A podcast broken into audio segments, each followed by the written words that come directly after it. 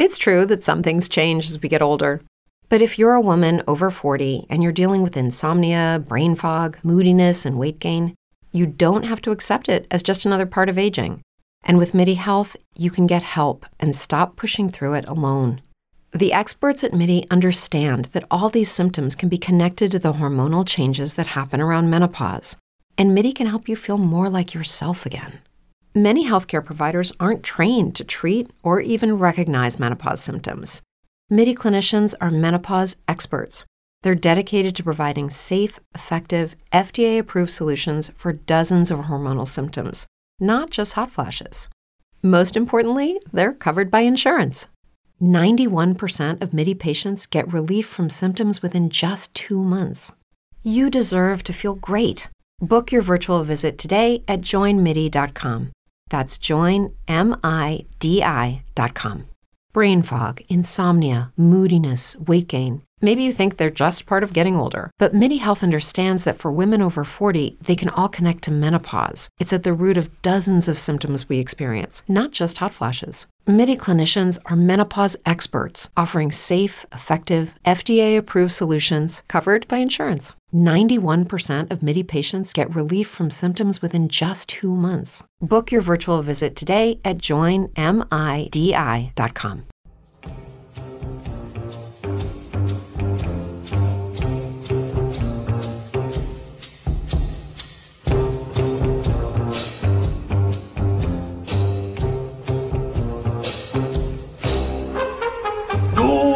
Velkommen til Spil og Film, en oplægningspodcast med dine værter, Janne Dahl Pedersen og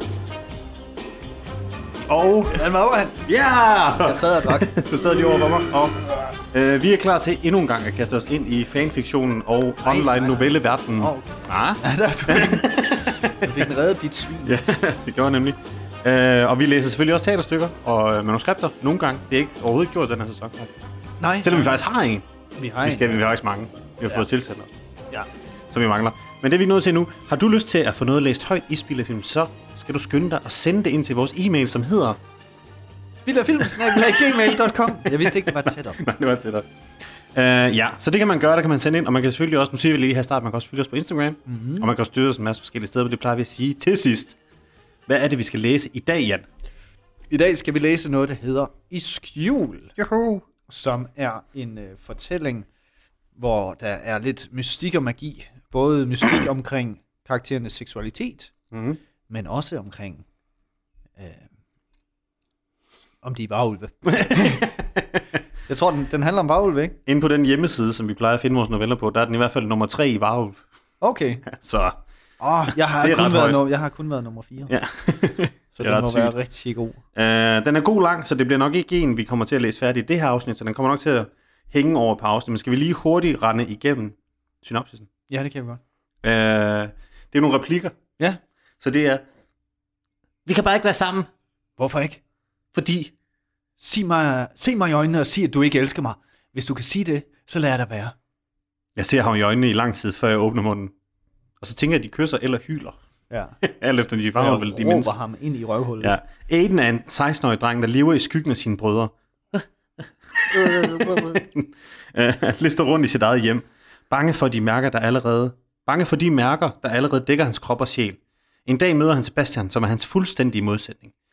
Vil Aiden gå mod sine principper og åbne op for den glade og kærlige dreng? Eller forbliver han i den verden, han kender? Det er da en historie om homoseksuel kærlighed, så hvis du ikke kan lide det, så lad være med at læse, tak. Så bare lad være med at læse. Fucking punktum. Hallo, det er en film om homoseksuelle, og hvis du ikke kan lide det, så kan du bare fucking blive væk, mand. Så kan du bare lade være. Så kan du bare pikle af. Jeg er ikke her for at åbne nogle verdener. Ja, så jeg er ret spændt på, jeg tror det er sådan noget med, at de går i skole, kunne jeg forestille mig. Ja. Og så kan skal de gå og se hinanden lidt andet, og så er det noget med, de varvel nogle gange. Jamen det må det være, siden den nummer 3 varvel. Men jeg ved ikke, om indtil det videre, så er der jo ikke faktisk noget, der indikerer, at det skulle være noget som helst med varvel at gøre. Nej, præcis. Udover at den har været nummer 3 varvel. Ja, det er det. Og så er der en varvel på coveret. Men det er ikke bare en, det er bare en helt almindelig hund. Det er jo ikke engang varvel. Det er bare en sådan slædehund. Det er en slædehund, ja. Nå, men skal vi finde ud af det, Jan? Skal vi komme i gang? Ja, lad os da gøre det. Okay. Jeg starter. Jeg gør det. Første kapitel, det hedder øjenkontakt. Kører vi kapitler? Ja. Kæft, det er nogle lange kapitler. Det er nogle lange kapitler. Det kan være, vi ændrer det undervejs. Jeg starter med at være Aiden, så kan vi se. Ja, okay. Hvis man spørger i den østlige verden, vil de forklare en familie som en gruppe af mennesker med harmoni.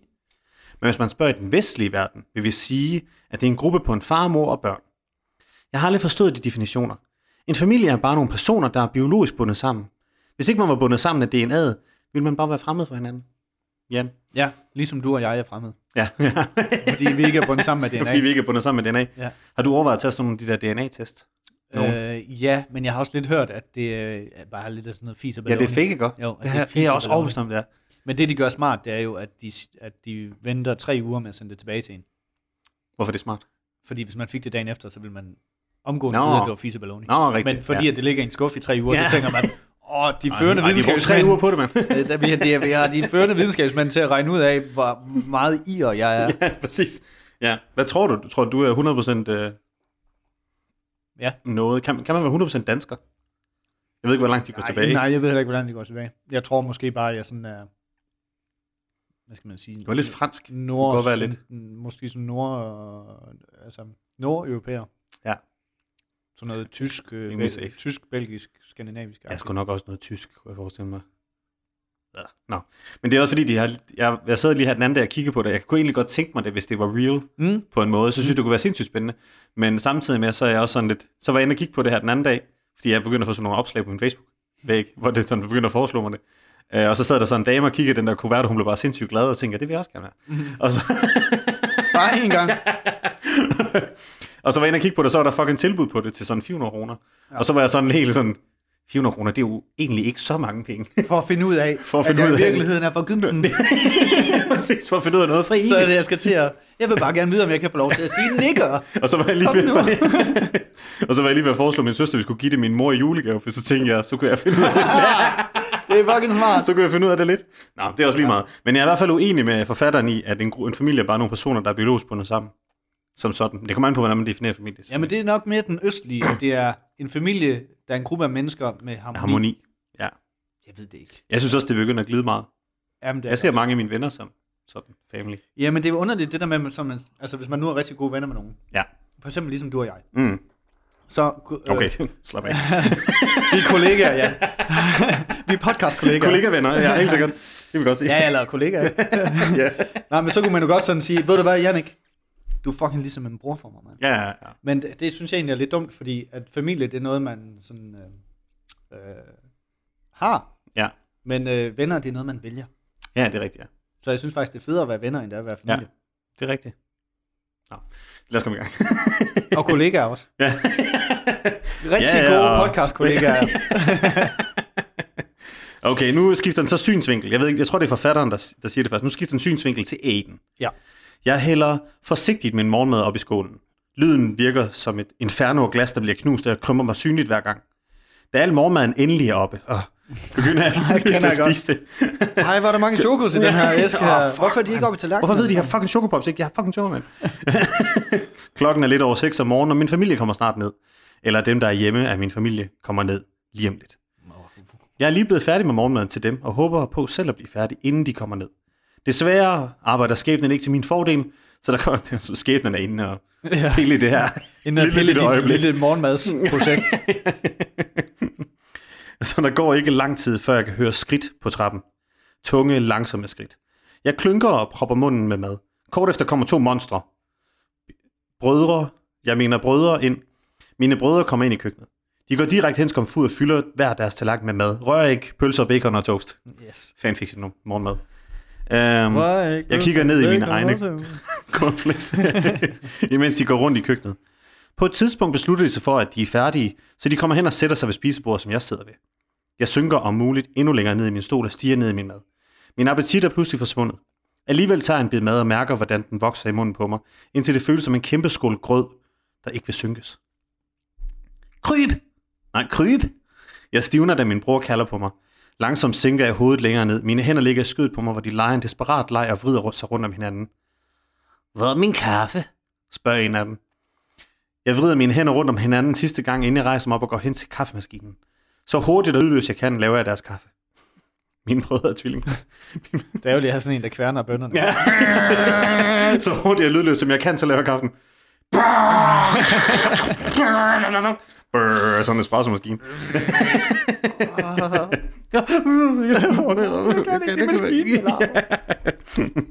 Nå, de er enæggede tvillinger. De er 1 år ældre end mig og meget større. Det er som om deres væksthormoner slog ind nogle år for tidligt, for de er blandt de største på skolen. Desuden går de også til fodbold og lever nærmest i fitnessen. De lever i fitnessen. Hvilket også gør en lille forskel på os. Bare en lille en. Da kaffemaskinen endelig er færdig med at stønne, hælder jeg kaffen op i 2 termokopper og sætter låg på. Bagefter går jeg hen til min... Det er fedt, de har sådan et espresso-setup med termokopper og låg. Det er nice. Bagefter går jeg hen til mine brødre, der er dybt optaget af en samtale om holdets manglende fodboldspillere, og... Nu bliver jeg lige hamfistet noget plot ind. Ja, holdets manglende fodboldspillere. Ja, det er det, de sidder og snakker om. Det er et generelt problem. Ja, og stille kopperne foran. Dengang jeg gik i folkeskolen, der var sådan... Ja, det er bare træls, der mangler en til gymnastik. Hvis bare vi var 12 i stedet for 11. Ryder, den første fødte, tager med det samme en slogan. Han er afhængig af kaffe, men det siger jeg selvfølgelig ikke til ham. Selvfølgelig. Han ved ikke, han er det. Hvis han får det at vide, så flipper han fuldstændig. Han går mok. Jeg tager min skål cornflakes ud i køkkenet, hvor jeg smider resten ud, skyller tallerkenen af, før jeg propper den i opvaskeren. Derefter lister jeg ned i kælderen til mit værelse. Her pakker jeg min skoleting sammen i min slidte taske, før jeg begiver mig op på stueetagen og mod hoveddøren. Op på stueetagen sammen. Han bor simpelthen nede i kælderen. Ja, det har han sagt. Ja, det er rigtigt. Da jeg er et par få skridt fra døren, bliver jeg hævet smertefuldt tilbage via mit hår. Jeg skriger i smerte og griber fat i min brors hånd, imens tårerne frit triller ned ad kinderne på mig. Jeg har ingen idé om, hvad jeg gjorde forkert. En ondskabsfuld latter fylder lokalet, og jeg kniber øjnene hårdt sammen. De flyver dog åbne igen, da jeg mærker en anden persons tilstedeværelse tæt på mig. Foran mig står den anden fødte tvillingebror, Riley. Hun fed navn. Ja. Ryder holder stadig sit smertefulde greb i mit hår, mens han smiler ondskabsfuldt ned til mig. Undskyld, stammer jeg skrækslagen. De griner igen. Hvad har jeg gjort? Ryder hiver mit hoved længere tilbage, hvilket får mig til at åbne munden i et lydløst skrig, så han kan se mig i øjnene. Vi går nu. Ryder skubber mig tilbage i en hus, så hårdt jeg falder på bagenden. Jeg kan simpelthen ikke finde ud af, om alt det her, om de er varulve. Altså lige nu? I det hele, ja. Jeg tror, de er mennesker nu. Ja. Okay. Det er jo morgen. Landingen, det er bare, fordi han har langt hår. Eller sådan, han må have... Du har selv langt hår. Jeg har også langt hår, ja. Men det er sådan en lykken dreng. Jeg er bare forvirret. Hvordan kan han være homo, hvis han ikke er dreng? Hvordan kan han være bøsse, hvis han ikke er en dreng? Hvad er det for nogle regler, mand? Okay, sorry. Ryder skriver mig tilbage i huset, så hårdt jeg falder på bagenden. Landingen sender en strøm af smerte op gennem ryggraden, så jeg klynker lavt og desperat prøver at holde de nye tårer tilbage. Det er bare fordi, han bliver ved med at sige klynker, og det er sådan en hundeting. Ja, men tror du ikke, at det er fordi, han er en varulv? Jo, så er det sådan en klynkeagtig ting. Mine brødre klukker lavt, før jeg hører hoveddøren smække. De er fucking nederen. Jeg elsker dem. Jeg synes, de er fucking grineren. Hun er bare sådan, undskyld. Hvad har jeg gjort? Vi går nu. Ja, vi bare siger, så falder han, når jeg kaster med ham. Jeg puster vejret ud og lader langt om længe tårne for frit løb. Jeg sidder som frosset og hulker stille ind i mine egne arme. Jeg må alligevel ikke gå før om et kvarter.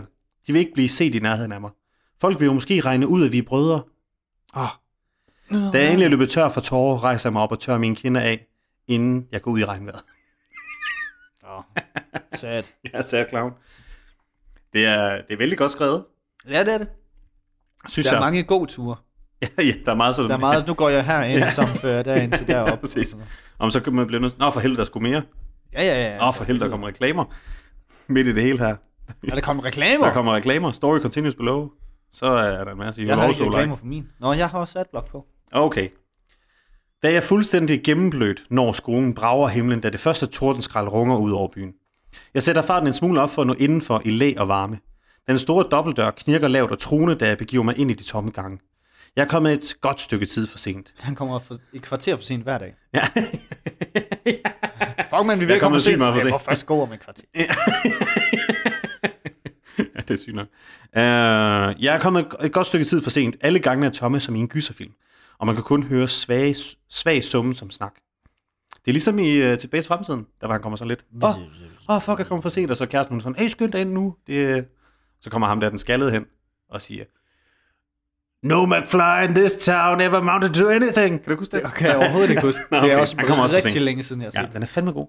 Jeg står uden for døren og diskuterer med mig selv, om jeg skal gå ind eller bare pjekke indtil næste time. Hvis jeg går ind, vil alle stirre på mig, min lærer vil nok give mig eftersøgning for at komme for sent igen. Men hvis jeg ikke går ind, vil min lærer nok ringe hjem og spørge, hvor jeg bliver af. Ah. Og der er jeg smart. Jo ikke. Jeg er jo ikke derhjemme. Man kan ikke komme for sent, hvis man aldrig kommer. Aha. Der er kun én udvej. Aha. Så vidt jeg kan deducere mig frem til, så er der kun én udvej. Nå. Far vil blive... Nå, jeg bider mig nervøst i læben og ser ned ad den tomme gang. Far vil blive vred på mig, hvis han får et opkald fra skolen igen. Han vil sige, at han ikke har tid til sådan noget pjat, og at jeg skal være sådan en utaknemmelig unge. Og at jeg ikke skal være sådan en utaknemmelig unge. Jeg ser på døren igen. Desuden kommer Ryder og Riley nok først sent hjem i dag på grund af fodboldtræningen. Jeg hiver et anstrengt vejrtrækning ind, inden jeg trykker håndtaget ned og går ind. I det øjeblik, jeg viser mig, kan jeg mærke alles blikke på mig og overveje kraftigt, om jeg skal vende rundt og spurte ned ad gangen igen. Men det gør jeg ikke.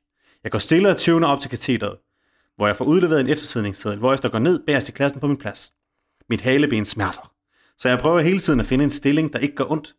Fedt at sidde sådan der.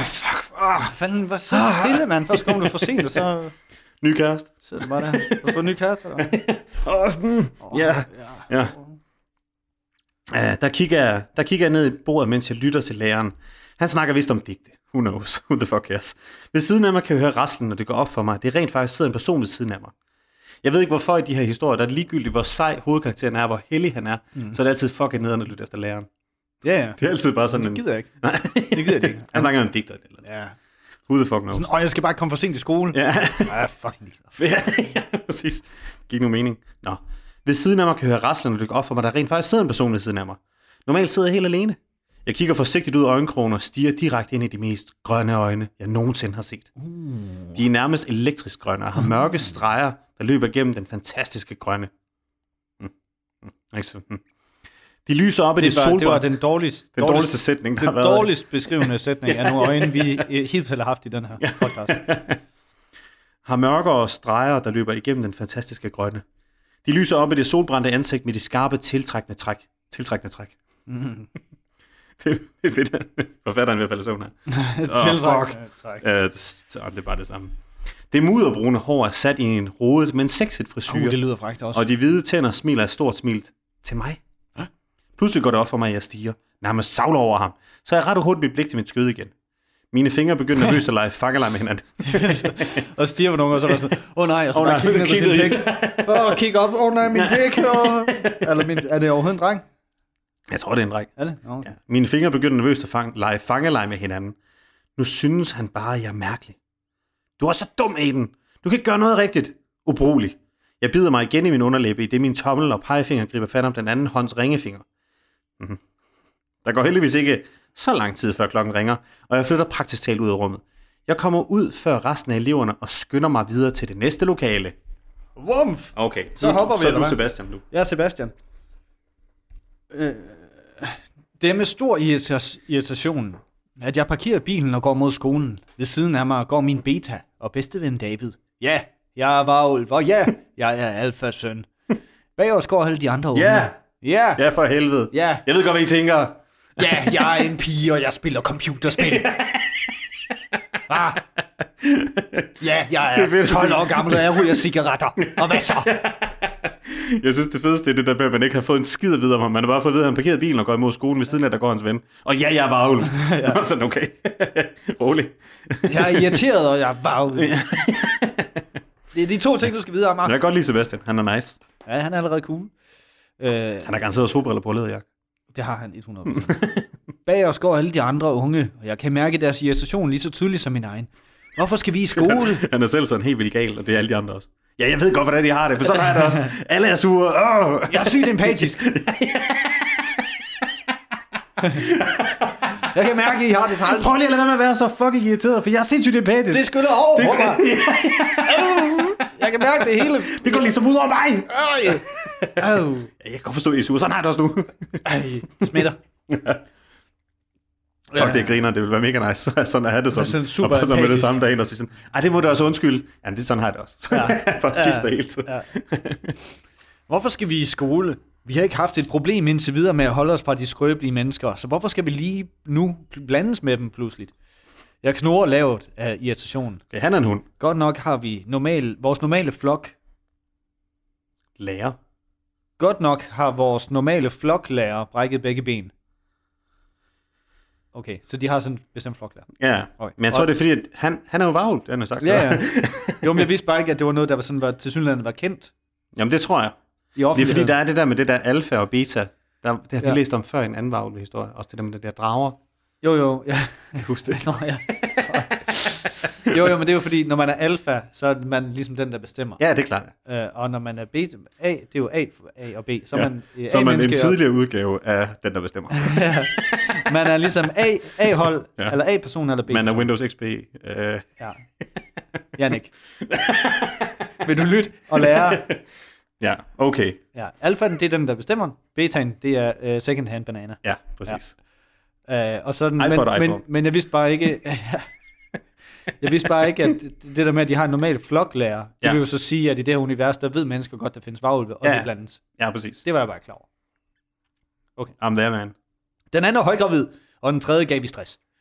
Men alligevel, de burde give os en chance mere, men nej. Vi skal selvfølgelig blandes med de intetvidende, skrøbelige, udulige mennesker. Jeg åbner hoveddøren og alligevel løber ud på grund af alle de forskellige dufte. Jeg forestiller mig sådan et sideplot med, at Sebastian, han i virkeligheden har gået i specialklasse.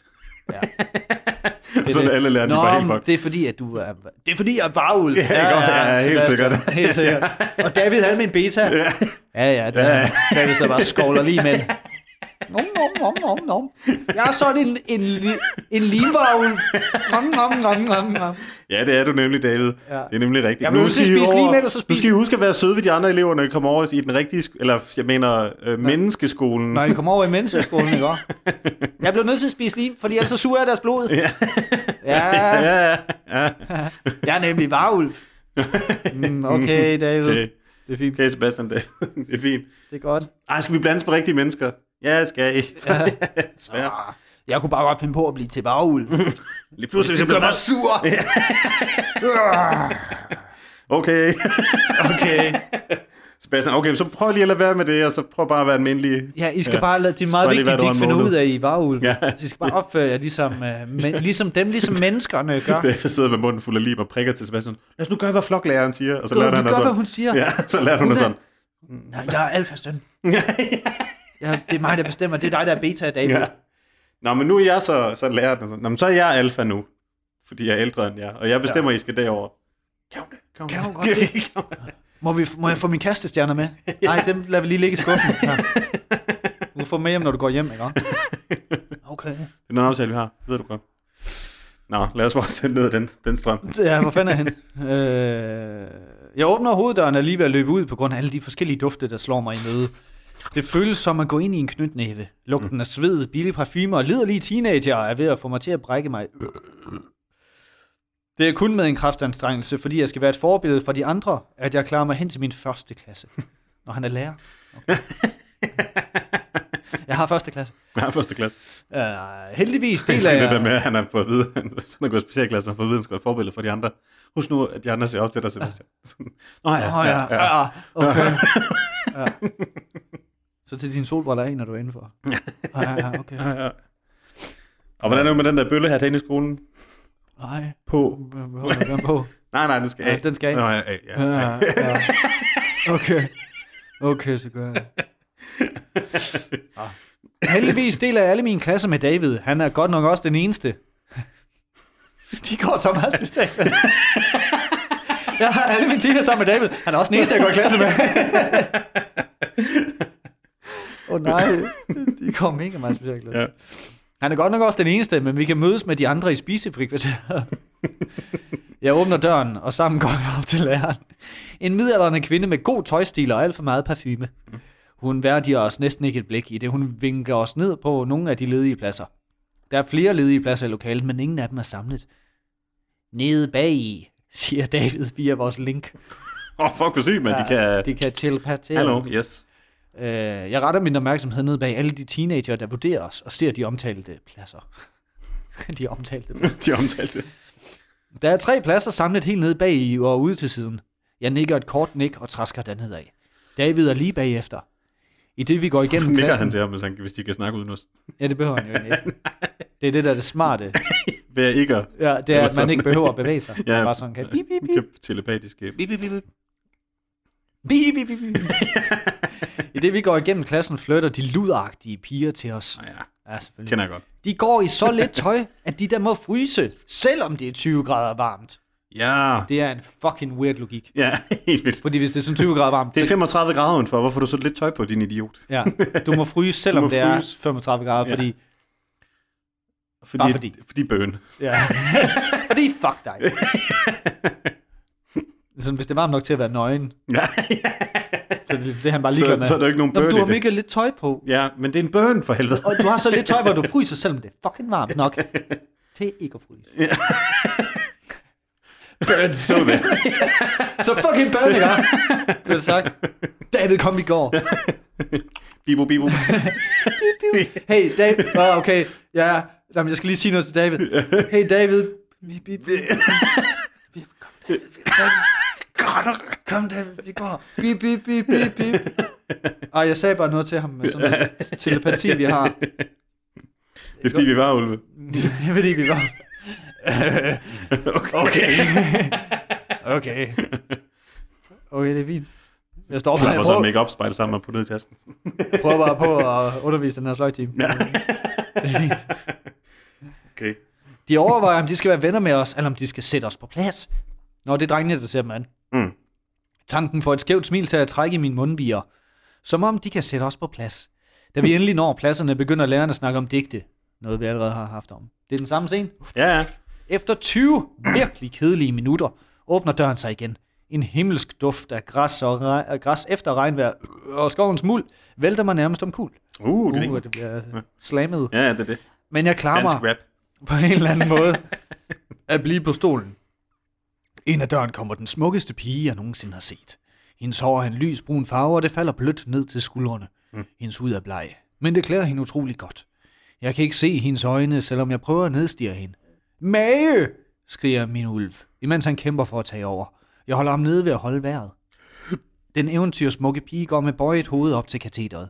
Hun får en seddel, hvorefter hun går ned mod mig. Jeg lader et rystende åndedræt ud, inden jeg igen hiver ind og holder vejret. Pigen går forbi mig og sætter sig på sin plads. Hun kigger ned i bordet. Duften slår imod mig med ekstrem styrke. Nå. Han får en trælsoplevelse. Ja, det gør han. Bliver virkelig en negativ års. Ja, det gør han. Det er en mand. Fordi det er tydeligvis en mand. Bip, bip, bip, bip. Tynd mand. Bip, bip. Det er en mand. Bip, bip, bip. Hvad, David? Jeg siger, det er en fucking mand. Bip, bip. Bip, bip, bip, bip. Og nu sker det. Hvad sker der for dig? Spørger David undrende gennem linket. Jeg lader endnu et rystende åndedræt ud, mens jeg svarer gennem linket.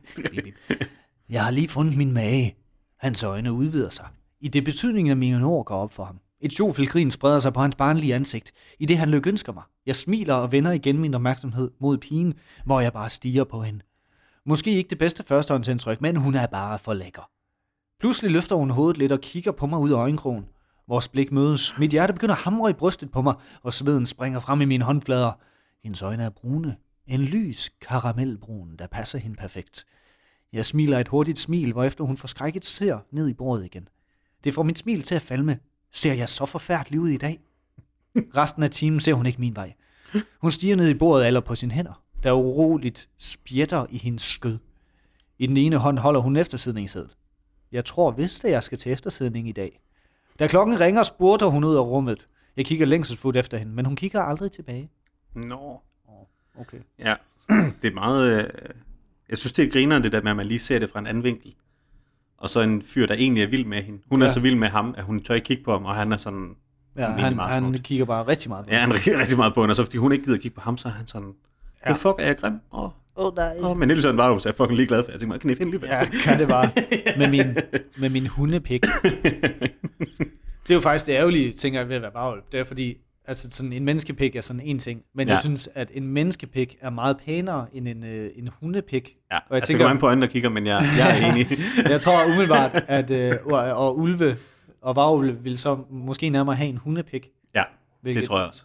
Det er fandme ærgerligt. Men jeg tror, at han kan være varulv nogle gange, sådan som jeg forstår det nu. Ja, jamen, jeg tror, han er menneske nu. Jeg tror, han selv kan vælge. Jeg tænker bare, men spørgsmålet er så, hvis nu han gør hende gravid, mens han er varulv, får hun så en valp? Eller... Ej, jeg tror man altid får et menneske, fordi det er jo et menneske, der bliver til en ulv. Det er ikke en ulv, der bliver til et menneske. Det er rigtigt. Men Jeg har aldrig, det er bare første gang, jeg har tænkt tanken, og så får man også lige pludselig en hundepik. En hundepik, ja. Simpelthen. Det kunne være fedt, hvis det så var en ting, at hun sådan nogle gange gerne vil have det. Ja, men den sidder jo oppe i kroppen. Ja. Og så den kommer ud, ikke? Jo, det gør den jo. Altså, den hænger jo ikke ligesom... Ja, det gør min også. Sådan en knap. Føler jeg. Nogle gange så ligesom... Nogle gange så det kommer ud af mig. Ja, så sidder den bare helt op. Ja. Det er måske meget rigtigt. Den sidder der udenpå, gør den ikke det? Jamen sidder den ikke sådan ligesom en hest? Sådan... Jo, den kommer ud. Ja, sådan den kommer ud af et eller andet. Ja, præcis. Ja. Fordi en hest, den hænger der ikke altid, så jeg skal gøre den. Ej, jeg har det ligesom, om den sidder inde i et eller andet, og så kommer den ud. Ja, så kommer den ud, ja. Altså ligesom vores vokser, men vores, det sidder bare altid ud af kroppen. Ja.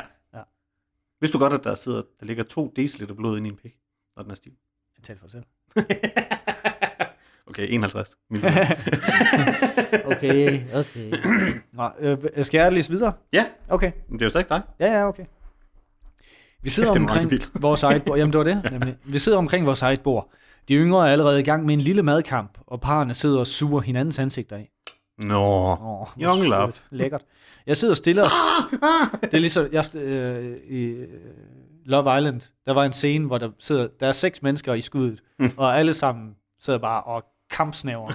Sådan med hver... Altså sådan et par, 3 par, som bare sidder og sutter fucking ansigter. Ja. Jeg tænker, hvad er det for en kedelig fest, I holder?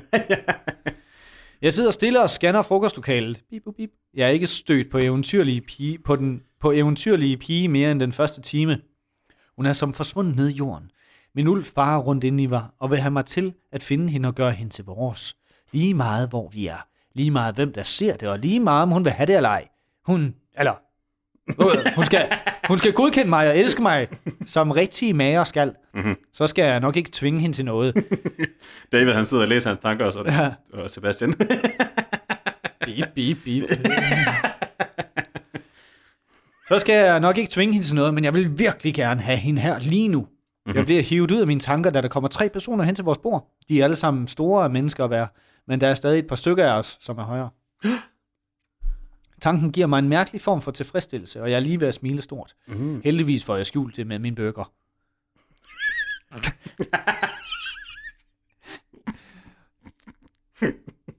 Åh, kæft, det er dumt. Ja,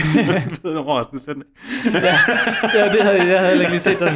Den havde jeg ikke lige set komme. Heldigvis får jeg det skjult med min burger. Jeg er lige ved at smile, så han sidder bare og holder en burger på munden. Wow. På hans hundemund. Ja. Wow. 2 af dem er tydeligvis tvillinger. Det er Ryder og Riley. Det er det nemlig.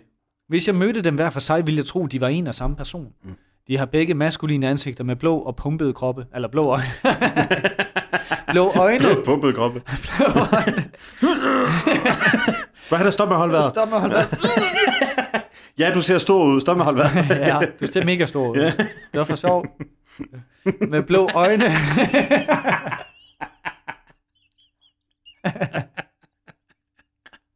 Jeg sagde det bare for sjov. Det var for sjov, du ikke så stor ud. Okay. Ej, Ryan, du er helt blå, du. Helt blå. Du er større end mig. Tømmer sig selv for lov for at blive lille. Mm. De er tydeligvis tvillinger. Ja, den tredje person bryder jeg mig ikke om. Lige så snart jeg lægger mine øjne på ham. Han smiler arrogant, og et ondt glimt ligger dybt i hans øjne. Hans lyse hår og lyseblå øjne giver ham et uskyldigt udseende, som jeg overhovedet ikke tror på. Desuden har han også den her duft af fjende over sig. Et lav knurren bagfra fortæller mig, at en af de andre ulve er oppe til samme konklusion som jeg. Ja, enig. Bibo. Biber du det samme som jeg, Bubber?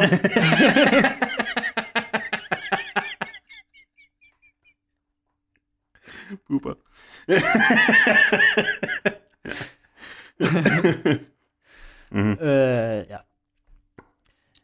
Hej, er I nye her? Ja.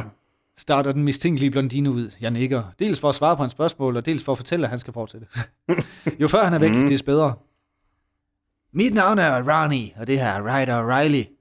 Her smiler han et forførende smil til pigerne, der bare hæver øjenbryn af ham. Godt gået, piger. Vi mangler nogle mænd på fodboldholdet, og I ligner nogen, der vil passe godt ind hos os. Afslutter han sin salgstale og ser opfordrende nice. For os. Det er mega flink, der. Ja, han er nice fyr. Han kommer for at være venner. Ja. Jeg skal lige til at svare, da en dejlig velkendt duft kommer krybende hen til mig. Jeg vrider hovedet rundt så hurtigt, at min nakke bliver øm. Der går ikke lang tid, før jeg har fundet min pige igen. Seriøst, jeg skal lære hendes navn snart. Nej, det skal du ikke. Det skal du ikke. Det gider du ikke. Nej, det bliver en ordentlig glasrude, der knus for dig. Ja, din verden åbner sig. Jeg kan ikke blive ved med at kalde hende pige. Jeg stiger fuldstændig åbenlyst på hende. Hun er fantastisk, sådan som hun går og samler en meget lille mængde mad på sin bakke. Hendes hoved hænger lavt. Hun har kun fået cornflakes til morgenmad. Og hun undgår forsigtigt alle andre elever. Jeg afbryder den samtale, David fortsatte på. Hende, der er lækker, der er helt alene, der havde alle de andre. Hun er fucking lækker. Hende, der ligner, hun er en skygge. Hende, der forsvinder ind i baggrunden. Hun er mega lækker. Hun er mega lækker. Åh, der var hun. Nå, hun er spændende. Hvor hun henne? Nogen tilbage. Hun står ved sådan en skam. Nu står hun og gemmer sig med en potplads. Mysterious Girl. Sutter hun på en svamp. Spil Mysterious Girl med Peter Andre.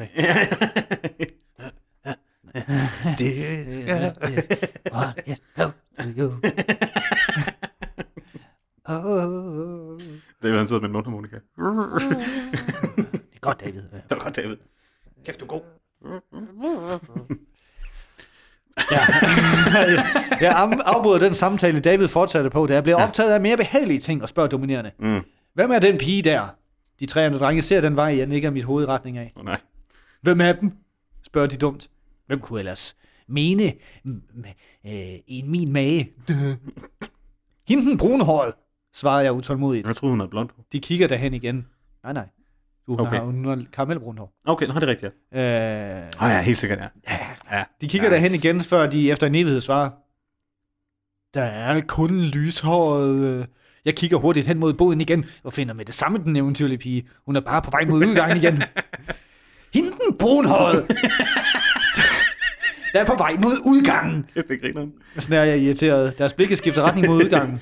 Men der er kun drenge derhen. Nej, hende sygt lækre. Hende fucking lækre. Hende med den booty, der popper. Jamen, der er kun drenge derhen. Nu lukker I fucking røven. Der er kun drenge. Hende der er lækre. Hende sygt lækre derovre. Hende i hættetrøjen. Med fuldskæring. Hende, der minder mig om min mor og min far. Hvem er hun? Hvem er hun? Det er min lillebror. Tak! Det var...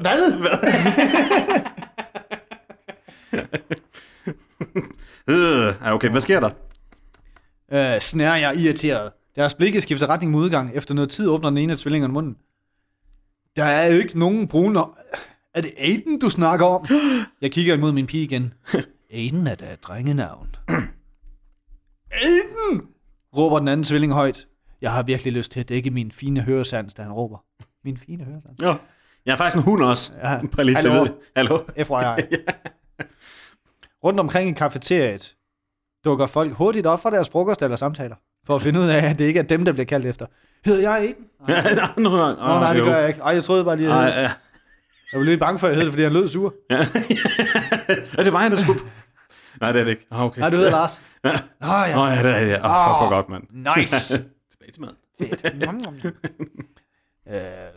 For at finde ud af, at det ikke er dem, der bliver kaldt efter, hvorefter de forsvinder ned i dem igen. Men der er en person, der ikke ændrer retning af sin opmærksomhed. Min pige. For den bliver man insistere. Min pige. Min eventyrligt smukke pige kommer stadig tættere og tættere på. En duft indhylder mig langsomt, men effektivt. Hun hedder så åbenbart Aiden. Og ender der drengenavn ikke. Jeg ser i det, hun...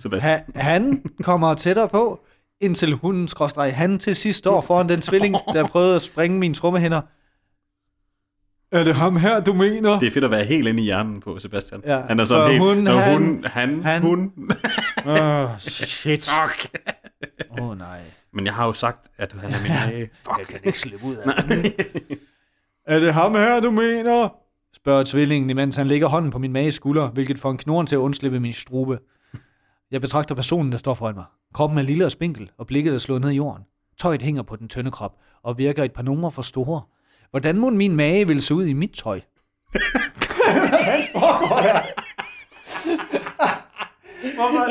Hvorfor spørger han om det? Ja. Det er et par numre for store. Kan jeg vide, hvordan han ville se ud? Hvis nu vi byttede tøj. Hvis nu det var mig, der var... Er det så mig, der er pigen nogle gange? Ja.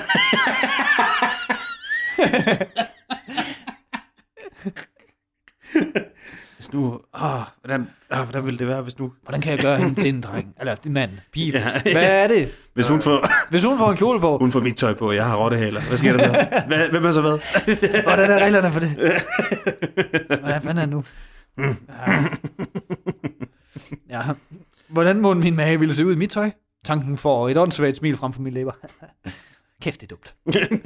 Jeg nikker langsomt. Hvordan må den... Nej, det er skørt. Nej, skal du ikke tænke på det. Det var skørt. Jeg nikker langsomt. Det er ikke til at tage fejl af. Personen foran mig er min mage. Personen foran mig er en dreng. Jeg er åbenbart bøsse. Kapitel slut. Perfekt kapitelslutning. Det er måske det bedste første kapitel, vi har læst. Ja. Det er godt nok sygt. Det er sat. Fuck, man. For helvede, det er sjovt. Jeg er jo bare bøsse. Ja. Det er min mage. Det er en dreng. Jeg er bøsse. Ja, det er fedt, han under den bare sådan. Ja. Nå, okay. Jeg synes faktisk, at det er ret grinerende, det der med, at de der, som sådan skal være the bad guys, ja. Som er de der tvillinger, som vi selvfølgelig har fået videre nederen, og så ham der lederen. Ja, men det er jo bare Crab og Goyle og Malfoy. Ja, præcis. Ja. Nemlig sådan Draco Malfoy-karakter. Jeg synes, det er mega grinerende, at de bare sådan er mega flinke. Kom bare hen og sådan, hey, hvad så? Nej, I er nye. Ja, men jeg forestiller mig, han har sådan et eller andet, hey, vi mangler nogen til fodboldholdet, og så er det virkelig fordi de skal sælge crack for mig. Ja, præcis. Hey, godt mål. Kan du ikke lige stikke over og aflevere den her pose? Så han er sådan en Franco. Ja. Ja. Men lad os komme videre, mand. Lad os finde ud af, om han åbenbart er bøsse. Om han åbenbart er bøsse. Så er det Aiden. Jeg lægger hovedet ned på bordet og nyder bordpladens kølige overflade. Der er kun gået 5 minutter eftersidning, men det virker som en halv time. Jeg drejer hovedet rundt, så jeg længst fuldt kan se på urets tykke, sorte viser. Det ligner... Det er altså Aiden, han ved ikke, han er bøsse endnu. Nej, så jeg bare kigger på den store, tykke, sorte viser. Jeg drejer hovedet rundt, så jeg længst fuldt kan se på urets tykke, sorte viser. Det ligner, han går baglæns. Jeg lægger hovedet ned igen og lukker øjnene. Der sidder kun 2 personer ud over mig. De kender tydeligvis hinanden, hvis jeg skal dømme efter deres samtale. Af vane suger jeg min underlæbe ind mellem mine tænder og bider lidt, i det mine tanker glider tilbage til frokostpausen. Ingen af mine brødre plejer at snakke til mig, når vi er i skole. De gør det også kun højst nødvendigt derhjemme, men at Riley ligefrem stiller sig op og råber efter mig, det forstår jeg ikke. Og så det, han sagde, er det ham her, du mener? Jeg knæver lidt hårdere på min læbe. Og så det der med, han sagde det der, er du ham her, du mener? Så det der med, han sagde det. Jeg knæver lidt hårdere på min læbe i forvirring. Har de snakket om mig? Og hvem er de? Altså, udover mine brødre. Var de der bare? Altså, vil de være sure over det, når jeg kom ind? Han stod der lige. Ja. Men han har været derhenne. Men han har ikke været vågen. Nej. Nå, men jeg skal op med min bakke igen, så vi ses. Nå, okay. Vil de være sure over det, når jeg kommer hjem? Tanken får en hård knude til at ligge sig i min mave. Mit hjerte sætter farten en smule op, da min hjerne opfinder en masse forskellige skrækscenarier, som kan blive min straf. Jeg prøver at synke en klam klump i halsen og kniber. Kæmpe knæk og næppe. Øjnene hårdt sammen. Er du okay? Spørger en fremmed stemme, mens en varm hånd bliver lagt på min ryg. Jeg spætter og skrækker og glider så langt væk fra personen, som bordet tillader. Undskyld, stammer jeg med blikket klistret til mit skød, hvor mine hænder efterligner mit hjertes rytme. Det lyder en lav, men varm latter, som får mig til at rykke ubehageligt i stolen, hvilket får mit haleben til at smerte igen. Kan I huske det? Det hedder ordentligt. Hvad griner personen af? Er det mig? Skal jeg også grine? Pludselig hviler personen sin hånd under min hage, hvilket får mig til at fare sammen. Jeg holder et klønk indenbords, i det mit hoved bliver født op, så personen og jeg kan få øjenkontakt. Det var det første kapitel hed. Det er sådan en kapitelhopper. Ja. Mine kedelige brune øjne møder de fantastiske elektriske grønne, og et gys bliver sendt igennem min krop. Drengen med de elektriske øjne smiler et stort smil. Det får hele hans ansigt til at lyse op, før han sætter sig ned ved siden af mig. Hvorfor gør ham det?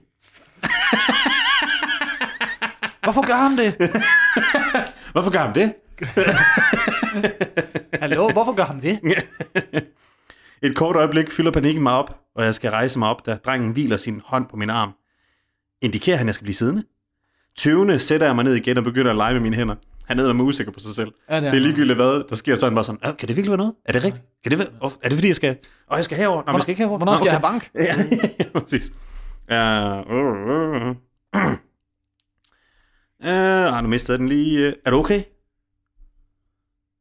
Er du okay? Spørger drengen igen. Jeg spjætter for skrække i stolen og kigger direkte ind i hans øjne et kort øjeblik, før jeg kigger ned og nikker fabrilisk. Jeg suger min underlæbe ind mellem tænderne igen og gnaver lidt. Jeg hedder Sebastian, siger drengen. Sebastian. Jeg forestiller mig, at han har sådan et stort mellemrum imellem sine fortænder, hvor han sådan kan suge sin overlæb ind. Det er ikke særlig attraktivt. Nej. Jeg hedder Sebastian, siger drengen Sebastian. Jeg ser på ham igen og møder et opfordrende blik. Ikke et udfordrende, desværre. Æsten? Stammer jeg lavt. Kunne overhovedet høre det? Hvor er jeg dum? Ubrugelig.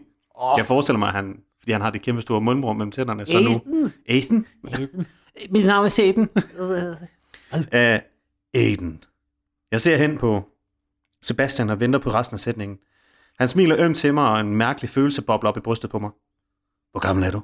Tøvende hæver jeg fingrene og viser alle. Han ser uforståelig ud, indtil jeg tager 4 af dem ned igen. 16. 6. Hvor mange fingre har han? Han viser alle sine fingre. Fingrene viser alle. Ja, så tager han 4 ned. Ja. For at vise, at han både er 10 plus 6. Nå, okay, på den måde. Ikke? Han er 16. Og retarderet. 16. Jeg nikker og sænker hænderne til mit skød, hvor de fortsætter deres leg.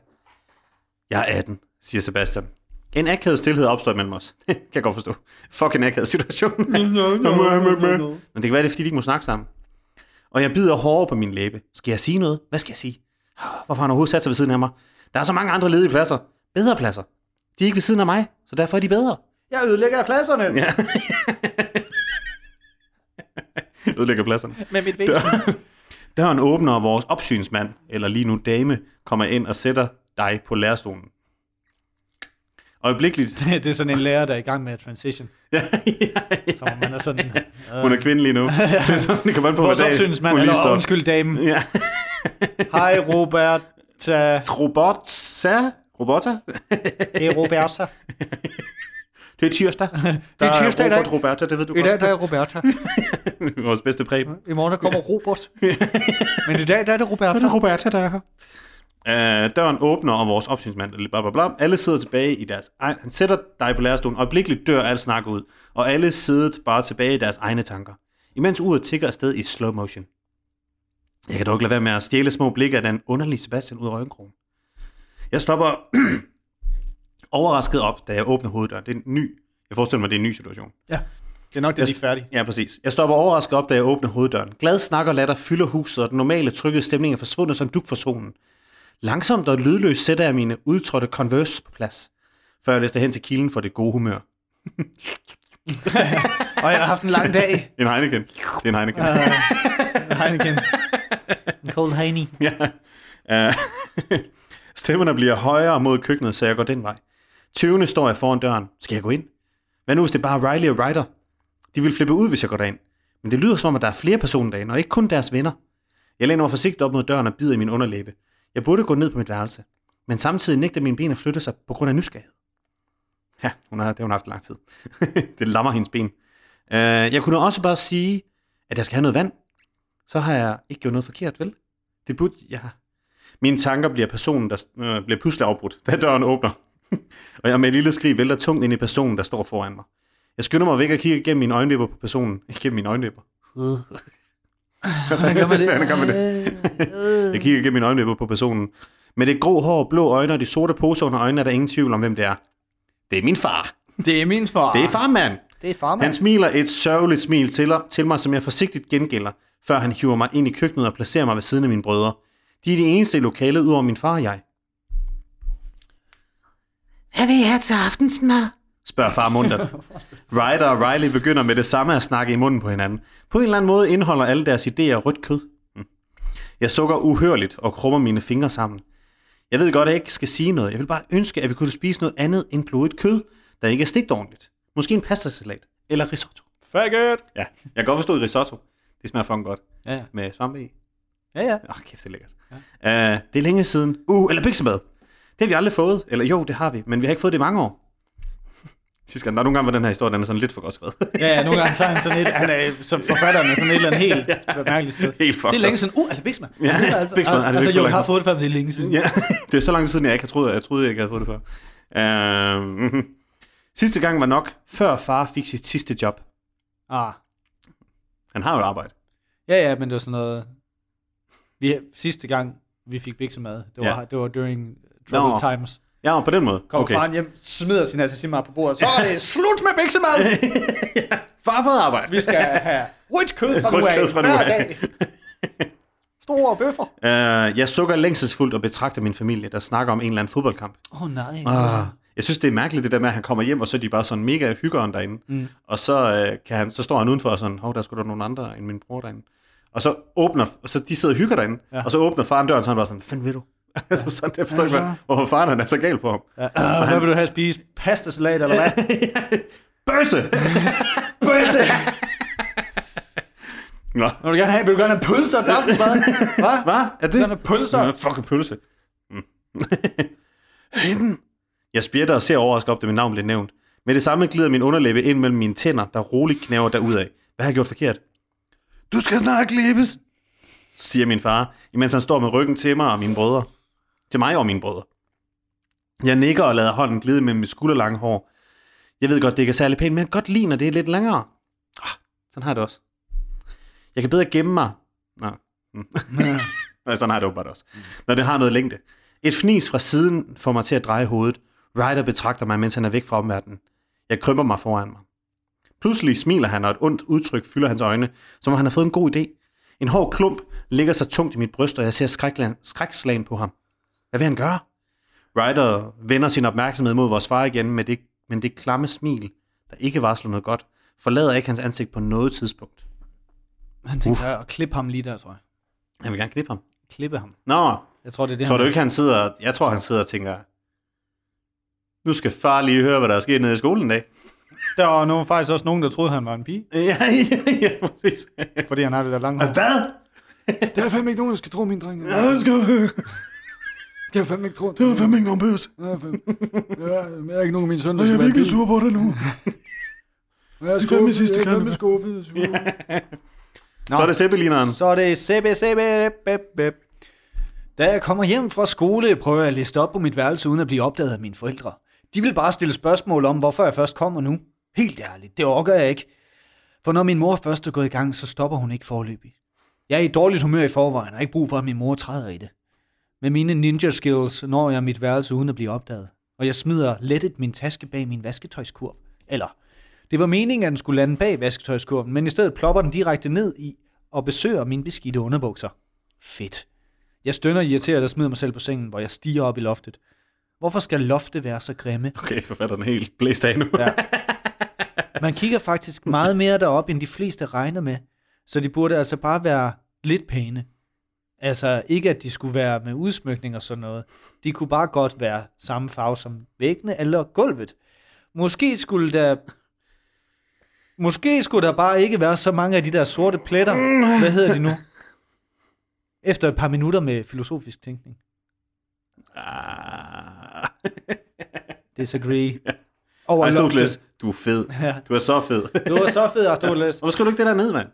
Hey, Aristoteles, hvad det, du har? Nej, det er bare sådan en lille ting om loft. Og sådan en lille ting, jeg lige har tænkt på. Men det gider vi ikke at læse. Og er det noget af dit nye, ligesom alle de andre fede ting, du har skrevet? Ja, det er bare sådan den nyeste ting. Jeg havde bare den nyeste ting, men det gider jeg ikke læse. Jeg gider ikke læse det, det er bare sådan lidt skørt. Nej, vi vil gerne læse det. Nej, det gider jeg ikke. Nej, det gider jeg ikke. Okay, synes, jeg så læs det. Okay, hvad fanden er det her? Det er slet ikke lige så fedt som alle de andre ting, du har skrevet. Så kigger over, så i sluttet, der kan man drunke sig selv. Nå, jeg sagde, at I ikke ville kunne lide det. I tænker for småt. Bare fordi... Jeg kan ikke leve i den her verden, hvor folk hader loftet. Jeg kan folk, de ikke... Og de reflekterer. Og tænker ikke over sådan ting.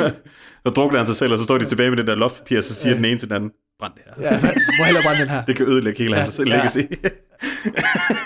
Der er ikke nogen, der behøver at vide det her. Det er fucking loftet, mand. Hvad snakker jeg om?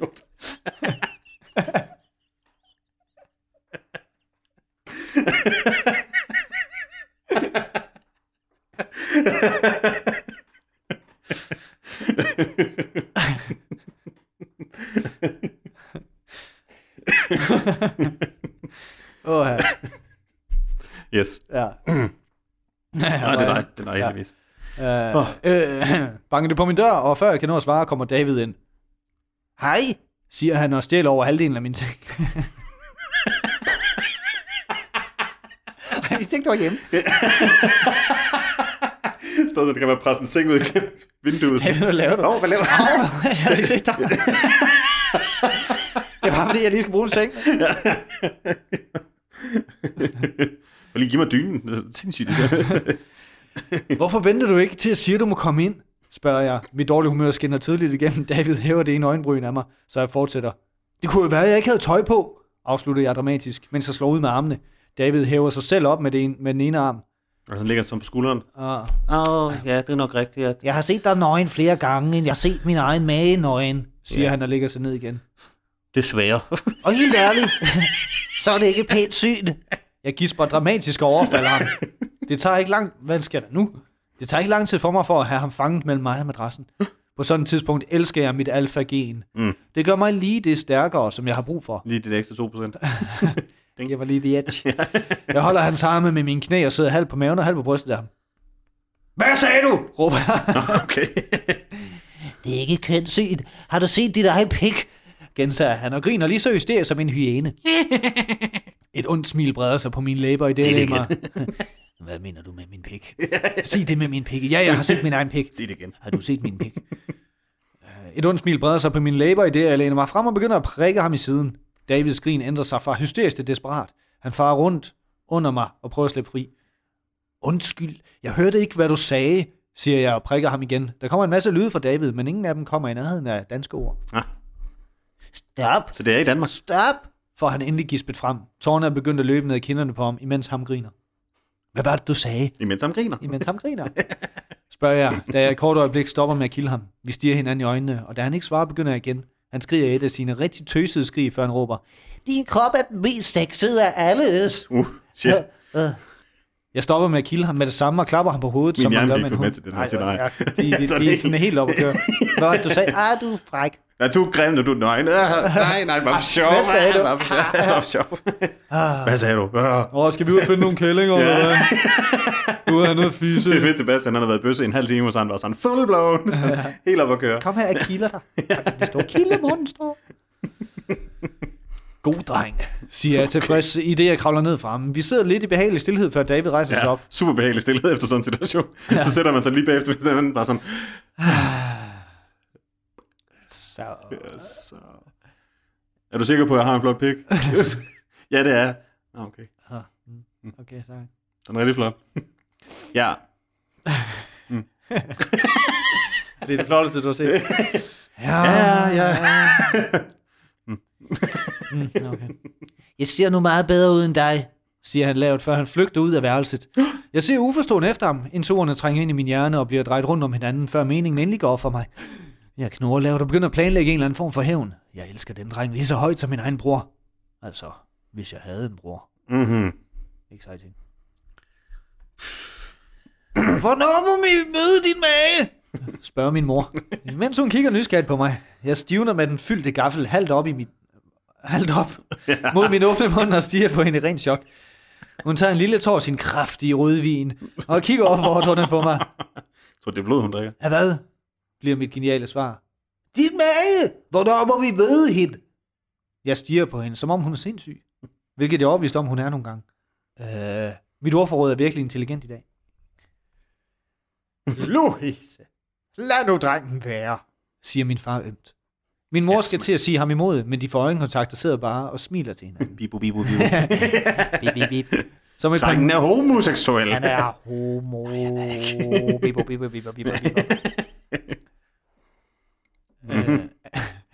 Han er måske sidder bare og smiler til hinanden som et par nyforelskede teenager. Jeg vil virkelig ønske, at Aiden som mit forhold bliver lige så kærligt som mine forældres. Min far bliver altid beskrevet som den store stykke alfa, og han bliver respekteret af alle. Men når min mor er i samme rum, bliver han blød som en kogt champignon. Det er helt klart min mor, der har bukserne på herhjemme, og hun hunser rundt med min far. Mm. Men hvis han ikke kunne lide det, så vil han nok sige noget til det. Mm. Det er næsten altid min far, der laver mad, imens min mor sidder med en øl i sofaen og ser fjernsyn. Oh. Min far vasker også tøj. Min mor siger altid, det er dig, der sviner tøjet til, så hvorfor skal jeg vaske det? Jep. Kønsrollefordelingen er rimelig mærkelig herhjemme. Men hvad er der sjovt ved normalt? Tanken om Aiden som min fremtid får mit humør til at falde igen. Jeg har kun hørt ham sige 2 ord, og det er lige så mange gange, vi har haft øjenkontakt. Jeg ved ikke engang, om han er bøsse. Eller om han kan lide mig, eller synes jeg er en creep, der forfølger ham. Det håber jeg ikke. Men hvis han kommer, han vender sig til det. Jeg bliver revet ud af mine tanker om min sexede mage, da en kødbolle flyver gennem luften og rammer mig perfekt i panden. Jeg spjætter og forskrækket og grå bredt på min far. Jorden til Sebastian, siger han, mens han prøver at skjule sit smil, hvilket mislykkes godt og grundigt, på trods af burgeren. Jeg glor bredt hans vej, før jeg tager et stykke køkkenrulle og skrubber hårdt mod min pande for at få tomatsovsen af. Hvad? David sagde noget om en fjendtlig lugt på en dukkedreng, som I mødte på skolen tidligere i dag. En dukkedreng? Det er en god måde at sige bøsse. En dukkedreng, ja. Sådan en dukkedreng. En dukkedreng. Jeg ser uforstående på ham, inden at det går op for mig, at det er blondinen, der er den omtalte person. Jeg nikker langsomt, før jeg siger. Mm. Ah, det var en blondine. Han var meget stort af en menneske, og så havde han den her foruroligende duft over sig. Min far nikker og ser opfordrende på mig. Desværre, far, siger jeg. Vi snakkede kun med ham 10 minutter eller sådan noget. Min far nikker igen. Han minder nogle gange om en nikkedukke. Ja, eller en vinkekat. Eller en vinkekat. Mm. Eller nogle af de der fugle, der trykker på tastaturet, der kan drikke vand. Altså, det er kun de Simpsons, som trykker på tastaturet. Ah, Simpsons er blevet virkelighed nu. Ja.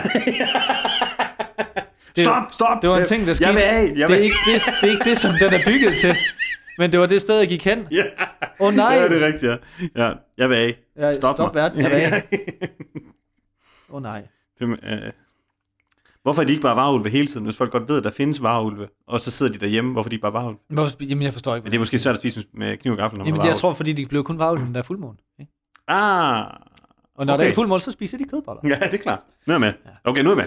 Kan I holde øje med ham? Fedt. Spørger min far. Min far vil aldrig tvinge mig til noget, som jeg finder stort ubehag ved at gøre. Han mener, at man skal gøre tingene, når man er klar til det. Lige meget hvad det er, og hvor gammel man er. Mm-hmm. Nogle gange presser han mig lidt. Det er fucking dumt.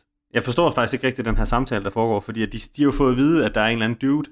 Der er en eller anden. Han har mødt en mage, ham her, ikke? Jo, men det er fordi, at David, han siger noget. Han siger, at det var en med en fjendtlig lugt. Nå, fjendtlig lugt på en dukkedreng. Ja, okay. og så mener han... okay, der var noget med en fyr. Ja. Okay, det er selvfølgelig... Nå, det er ham der... Det er slet ikke ham. Ham der, den mega flinke fyr, der kommer også på mig. Det er ham, som jeg har fået elsket i. Okay, helt sikkert. Ja.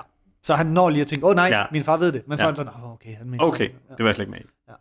Nå, men faren han mener, man skal gøre tingene, når man er klar til det. Ja, helt sikkert. Nogle gange presser han mig lidt. Så mine grænser bliver rykket. Mm. Men det har altid været på en rolig måde, hvilket jeg har ham evigt takket for. Ved, hvordan du elsker at rykke mine grænser? Du har kommet til at gøre det lidt for mig. Der er ting, som du synes er klamt, som jeg ikke synes er klamt. Som jeg ikke synes er klamt overhovedet. Du tror, du rykker mine grænser, men det gør du ikke. Nå. Jeg nikker til hans spørgsmål. Han tilbød os en plads på fodboldholdet. De mangler vist rimelig mange. Min far nikker tilfreds og spiser. Jeg er kun 2. Jeg selv skovler spaghettien og kødbollerne ind i munden igen. I en rasende fart. Mhm. Ja. Næste kapitel. Kapitel nummer 3. Therese. Håret. Hvad hedder den? Håret. Nå, håret. Håret, altså håret. Håret. Yes. Og den første del, det er Aidens synsvinkel. Aiden? Kalder en af mine brødre med en sukkersød stemme. Aiden? Der får mig til at stivne for derefter ryster over hele kroppen. Jeg binder mit snørebånd færdigt og hiver knæene op til min bryst og lægger armene rundt om dem for at beskytte mig selv. Det er fordi, han bare kugler den.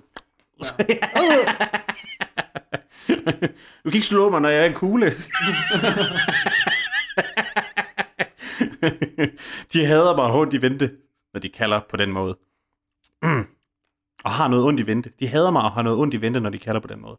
Jeg presser hovedet ned mod mine knæ og lytter med rædsel, da de lyder skridt på trappen ned til kælderen. Der er mange, så de kommer begge to. Jeg hiver et anstrengt åndedrag ind og holder vejret. Det er fedt, han kugler den. Mm. Efter alt for kort tid kan jeg høre, at min dør bliver låst op, og jeg farer op og gemmer mig i mit skab. Der står i det fjerneste hjørne. Der gider de ikke gå hen. De bliver trætte. Ja, de bliver trætte af at gå derhen. Nå. Inden kommer mine brødre med et smil på deres læber, som får et uynkeligt hul gennem mine læber. Jeg kan se dem gennem nøglehullet i skabsdøren. Jeg dækker min mund med min hånd for at dæmme. Aiden, kom nu ud af skabet! Ja. Nej, kom nu ud af skabet! Det fandt mig også åndssvagt, at han er sådan... De ved, han er dernede, så de råber og løber derned, og så har han sådan en idé, om han kan gemme sig inde i skabet, som om de kommer ned og så... Hov, han er her ikke. Eller sådan, hvor er han blevet af? Han er nok ikke inde i skabet. Tror du, Aiden er i skabet? Nej, det tror jeg ikke, han er. Jeg tror, jeg kender ham godt nok til at vide, at han ikke er inde i skabet. Han er i hvert fald ikke inde i skabet. Hvis han var det, så ville jeg smadre ham. Ja. Lad os bare sige det sådan. Nå. Jeg dækker min mund med min hånd, for at dæmme min vejrtrækker, de ufrivillige klynk, der undslipper mig. Åh, Aiden, kom her. kalder Riley med den samme frygtindgydende stemme. Jeg rykker mig nervøst, men bliver siddende. Det kan jo være, at de ikke vil vente på mig, så bare går deres vej. Måske hvis jeg sidder musestille lang tid, nok tid, forsvinder jeg. Det kan være, at jorden åbner sig under mig og hiver mig ned i en magisk underverden. Ligesom i Alice i Eventyrland. Ja, han har sagt med en mand nu. Og hvis bare jeg kunne svinde ind i den der Alice i Eventyrland-verden med te og små harer. Det er lige mig. Det er lige mig. Jeg knipper øjnene hårdt sammen. Kære Gud, ved godt, at jeg ikke er særlig troende, men please hjælp mig. Lad mig forsvinde fra det der helvede. Jeg ved godt, jeg ikke er noget værd, men please, findes der et sted for mig? Jeg åbner øjnene igen og ser på mine brødre. De har begivet sig længere ind i rummet, og de er ikke glade. Det er kæmpestort. Deres ansigter er krummet sammen i vrede, og man kan næsten se den sorte sky over dem. Ryder marcherer hen til mit gemmested, så jeg trykker mig op mod væggen. Sidste chance for at blive opslugt af det kolde træ. Nej. Sidste chance for at komme nu, skab. Nej. Dørene bliver revet åbne, og en kold vind rammer mig i ansigtet. Jeg trykker mig længere ned, før jeg forsigtigt ser op. Ryder står over mig. Hans muskuløse arme holder fast i lågens døre, og det vrede blik ser nedladende på mig. Mine øjne begynder at løbe i vand af frygt, så jeg klynker, da Ryder griber fat i kraven på min bluse. Han hiver mig op, som jeg ikke vejer noget, og smider mig hårdt ned i jorden. Al luft forlader min krop, og jeg krøller mig sammen til en lille kugle, mens jeg venter på den velkendte smerte. Men den kommer ikke. Der kommer ikke noget. Hverken smerte, ydmygelse eller hån. Jeg krummer mig lidt mere sammen. Hvad har de tænkt sig? Pludselig bliver mit hoved hævet smertefuldt op via mit hår, så jeg klynker af smerte. Lad os få gjort noget ved det her hår, siger Riley. De ændrer grebet fra mit hår til mit hoved og overkrop. Mine øjenbryn samler sig i forvirring, indtil der lyder en lav, skrabende lyd, og en tot af mit brune hår bliver smidt foran mig. Jeg prøver at kæmpe mig fri, men de strammer bare deres greb. Tårne vælder op i mine øjne, i øjnene på mig, og jeg bider mig hårdt i læben for ikke at græde. Den der læbe, der må æde mig med at smadre. Han laver ikke andet, og går gumle på den. Og det er hans go-tos, ikke? Ja, det er godt. Den første tot bliver... Måske der er nogen, der tager sutten frem for tidligt. Ja. Det virker sådan. Ja. Den første tot bliver hurtigt efterfulgt af flere, og ved hver tot glider en tåre lydløs ned over min kind. Jeg elsker mit lange hår. Det gør, jeg bedre kan skjule mig. Det gør, jeg bedre kan huske vores mor. Det gør, jeg kan mindes de lyse år. Love and marriage, love. Det gør, at jeg bedre kan huske vores mor. Jeg glemmer hende, kan jeg mærke. Åh oh, nej. Fordi jeg er mor nogle gange. Har I snakket med far om det her? I ved godt, at jeg er mor nogle gange, ikke? Ja, den tør jeg ikke gå længere med. Mine brødre er gået. Ikke bare ovenpå, men helt ud af huset. Ikke kun op i hovedet, men de er også gået helt ud af huset. Garanteret i skole. Jeg skal også snart afsted, men tanken om at skulle gå i offentligheden, når jeg ser sådan her ud, er alt andet end tiltalende. Mit hår er klippet i forskellige længder, som om en 3-årig har leget med en sløv saks. Jeg prøvede at rette lidt på det, men resultatet bliver bare mere og mere forfærdeligt. Jeg tør snot og tårer væk endnu en gang og ser magtesløs på mit spejlbillede. Jeg er ikke særlig stor, og derfor hænger mit tøj løs på mig. Det meste af mit tøj er Ryder og Rileys gamle slidte, som de ikke kan passe eller ikke vil have mere. Endnu en grund til, at det hænger. Vores far giver os hver især en mængde lommepenge til tøj, hygge og andet, men Riley tager næsten altid min andel. Jeg prøvede engang at gemme pengene for ham, hvilket resulterede i, at jeg blev låst inde på mit værelse en hel weekend. Den eneste grund til, at jeg blev lukket ud, var, at der snart ikke var mere mad. Fordi det skulle han lave, tænker jeg. Ja. Og hvem skal ellers købe ind? Jeg kører hånden igennem mit hår endnu en gang. Jeg kan også bare pjekke. Bare i dag. Men samtidig har jeg en lang dag, så de kan ikke brokke sig over, at jeg kommer sent hjem. Kan jeg skjule mit mishandlede hår? Måske en hue? Jeg vender mig væk fra spejlet og går ned i kælderen, hvor jeg roder mit klædeskab igennem. Det eneste, jeg har, er en grim lilla kasket. Den blev vist fejlvasket. Jeg sukker og er lige ved at græde igen. Pludselig fyldes jeg med vrede over min brødres uretfærdige behandling. Hvorfor skal jeg have skylden? Hvorfor skal jeg have skylden for hver evig eneste lille fejl, de laver? Jeg kaster vredt et par bukser igennem mit lille værelse. Mega mandigt gjort. Hvorfor er det altid mig? Her! Dumme værelse. Så ligger fjernsyn her på regionen. Slukker fjernsyn. Dumme værelse. Undskyld. Hvorfor skal jeg have skylden for hver eneste? Jeg kaster vredt et par bukser gennem et lille værelse. Hvorfor kan jeg ikke bare leve i en normal og kærlig familie? Hvorfor kan far ikke være hjemme noget mere? Hvorfor skal jeg altid være så uduelig? Jeg glider hulkende sammen og stiger blind på det bløde stof imellem mine hænder. Det er en grøn hættetrøje, der gik hul i. Der er kun et lille hul på albuen. Jeg tror nok, det var Ryders hættetrøje. hættetrøje. Jeg rejser mig hurtigt op, hvorefter jeg spænder op på badeværelset, mens jeg tager trøjen på. Det er okay sammen med mine mørkeblå jeans og sorte tynde langærmede, men vigtigst. Jeg trækker hætten op på den nummer for store trøje op og ser i spejlet. Det er noget en sætning. Den dækker næsten alt håret. Jeg skal bare sørge for at trække den ned hele tiden, så skal nok gå. I lidt bedre humør gør jeg mig klar til skole. Fedt. Mm. Så er det Zeppelineren. Hvordan er det nede? Under the sea. Kommer Sebastian. Jeg svinger langsomt tasken over den ene skulder, da vi endelig ankommer til skolen. Min far holdte David og jeg tilbage, da han ville diskutere blondinen. Han beordrede, at mindst 4 år skulle starte til fodbold, inklusiv David og jeg. Mm. Det er fint nok. Altså, fodbold er bedre end hockey eller amerikansk fodbold. Altså, vi kan godt forsvare os, og vi vinder garanteret også slagsmålene. Mm-hmm. Tusind tak, fantastiske varulve-gen. Men det ligger ikke øverst på ønskelisten at få mit fantastiske ansigt krasset af nogle stupide mennesker. Han ved ikke rigtig, hvad fodbold er. Jeg skubber mine solbriller højere op på næsen og ser på David. Han sender mig... Det er Sebastian, vil du ikke med til fodbold? Jo, du starter, og så fløjter dommeren bare, så tager han bare bolden op i hænderne og knuser den. I win. Så, nu har jeg vundet. Nej, Sebastian, lad være. Det er ikke sådan, man gør. Det er ikke sådan, man spiller. Åh, du må ikke krasse. Står krasset selv i ansigtet. Jeg gider ikke, hvis I krasser.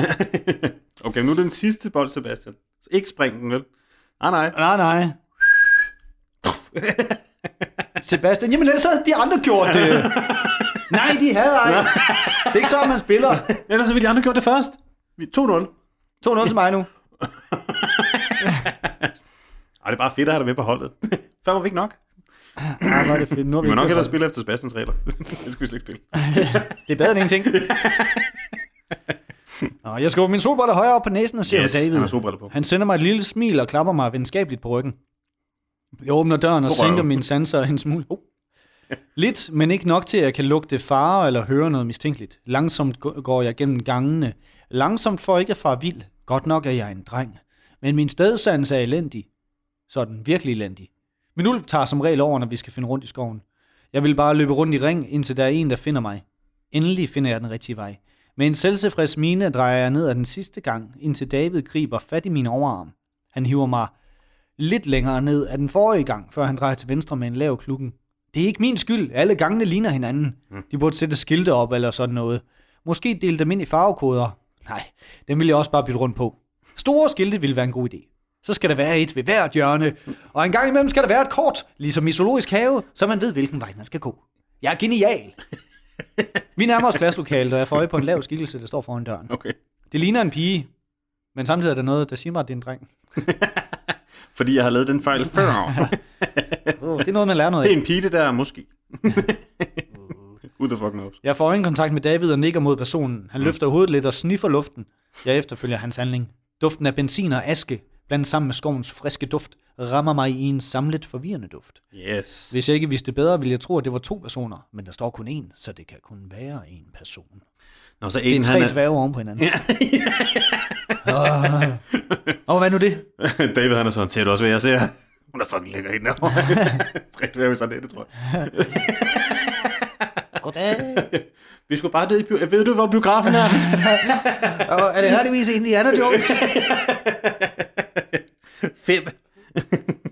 Hvor gamle er I? Vi er alle sammen 35. Hvorfor er du sådan noget? Bare ikke ser den. Hvad? Altså, man skal jo være gammel nok. Det er ikke noget med, hvor høj man er. Det er fedt. Nå, kan man det? Nå, for helvede. Det er fedt, de bare står længere nede, så det er sådan. De siger, hvor gammel er du? Hvad sammenlagt? Stil. Sig, vi er 35. 35? Jeg er 35. Vi er 35. Så han kigger ud. Kigger ud af jakken for ned. Kigger sådan op. Hold kæft. Hvorfor er det sådan et dværgeverden? Det er altid den dummeste, der er den letteste. Hold kæft. Hvorfor er det ham den letteste? Det er også ham, der er dårligst til at snakke. Kæft, du lækker, mand. Kæft, hun er fræk. Hun har 3 stemmer. Nå, men jeg tror måske, det der sker, det er, at fordi, Aiden har Rileys trøje på, så lugter han af begge dele. Yes, exakt. Nu skal jeg lige se. Mm-hmm. Hvis ikke vidste bedre, ville jeg tro, det var 2 personer, men det står kun 1, så det kan kun være 1 person. Yes. Han er ikke sådan lige en med mindre. Kæft, jeg er genial. Jeg er blevet en mærkelig form for blind, hvor jeg kun kan se nogle ting og ikke andre. Det har jeg aldrig hørt om. Jeg synes, det er fucking grineren, det der med forfatter, hun bare har lavet Sebastian til at være sådan helt fuldstændig blæst. Ja. Altså, en hjerne er så slukket. Ja. Der kan kun være en person, med mindre selvfølgelig, at jeg er blevet sådan en speciel slags blind, hvor jeg ikke kan se alt. Mm-hmm. Who knows? Hvor der er nogle ting, jeg kan se, men også nogle ting, som jeg ikke kan se. Det kunne godt være. Nej, ja, det ville være for mærkeligt. Jeg synes i hvert fald, de skal lave gangene om til skilte med skilte. Ligesom i zoologisk have. Ligesom i zoologisk have. Men man kan selvfølgelig ikke forsikre, den idé er også dårlig, man kan ikke forsikre mod en særlig slags blind, hvor man ikke kan se skilte. Ja. Det er derfor, der skal være kort også. Ja. Så man kan se, hvor man er. Ja. Du er genial. Hvorfor går du ikke ind? Spørger personen med en beordrende tone, mens vi går tættere på. Personen farer sammen og rykker sig hurtigt væk fra døren. Blikket er rettet mod jorden, og hætten på hættetrøjen er trukket så langt ned over hovedet, at jeg ikke kan genkende personen. Men Ulf snærer irriteret af mig. Hey, hvorfor snærer han af mig? Jeg går tættere på personen, der lavt og stammende begynder at undskylde. Min bryn samler sig i forvirring, og jeg rækker forsigtigt min hånd frem mod personen. Han farer væk fra mig og vælter et beskidt baglæns. Hvad har du gjort mod ham? Bip, bip, bip, spørger David gennem linket. Jeg fnyser såret og svarer. Har I ikke rørt ham? Bip, bip. Hvorfor er han så bange af os? Hvorfor er han så bange for os? Hvem er det? Den ene del af hans duft giver mig lyst til at hive ham ind til mig og aldrig give slip. Den anden del har lyst til at holde mig langt væk fra ham. Men nu snærer og irriterer mig igen. Okay, hvem er den person? Jeg griber lidt uvenlig fat i personen sammen og hiver ham hen til os. Han klynker, i det jeg blidt løfter hans hoved, så jeg kan se hans ansigt. Mine øjne møder de fantastiske chokoladefarvede øjne, der kigger på mig med nervøsitet og frygt. Min Sebastian, han er mega sådan, det er chokoladefarvede øjne, karamelbrun hår. Ja, sådan, jeg kunne spise ham. Ja, du er en dime, mand. Du er en dime. Min Ulf piver af vores magesmæk. Jeg elsker dime. Jeg kunne godt knippe dig. Jeg elsker dime. Det smager også godt. Aiden, siger jeg akavet. Nu ved vi da, hvem den mystiske person er. En varm følelse fylder mig, min mage hos mig. Pludselig bliver jeg fyldt med vrede, og jeg strammer ubevidst grebet om hans arm. Hvorfor er han dækket af en anden persons duften min? Okay. Jeg knurrer lavt for mig selv. It's on! Pludselig slår David mig hårdt i baghovedet. Ja. Jeg vender mig irriteret og kigger på ham og giver ham det berømte dødsblik. Åh nej. Så er det ligesom i Kill Bill. Han træder et skridt tilbage på grund af min dominerende aura. Du sårer ham, siger han, imens han uskyldigt løfter hænderne op. Jeg vender mig mod Aiden og giver slip på hans arm med det samme. Han er så skrøbelig. Jeg har mest alt lyst til at hive ham ind i min favn og pakke ham ind i bobleplastik. Det står der. Uden at tænke over det, læner jeg mig frem og skubber hans hætte lidt tilbage. Han burde ikke gemme sit fantastiske ansigt. Det er så guddommeligt smukt, og han burde vise det frem til verden. Ved nærmere eftertanke, han burde vise det frem til mig. Kun mig. Han er min.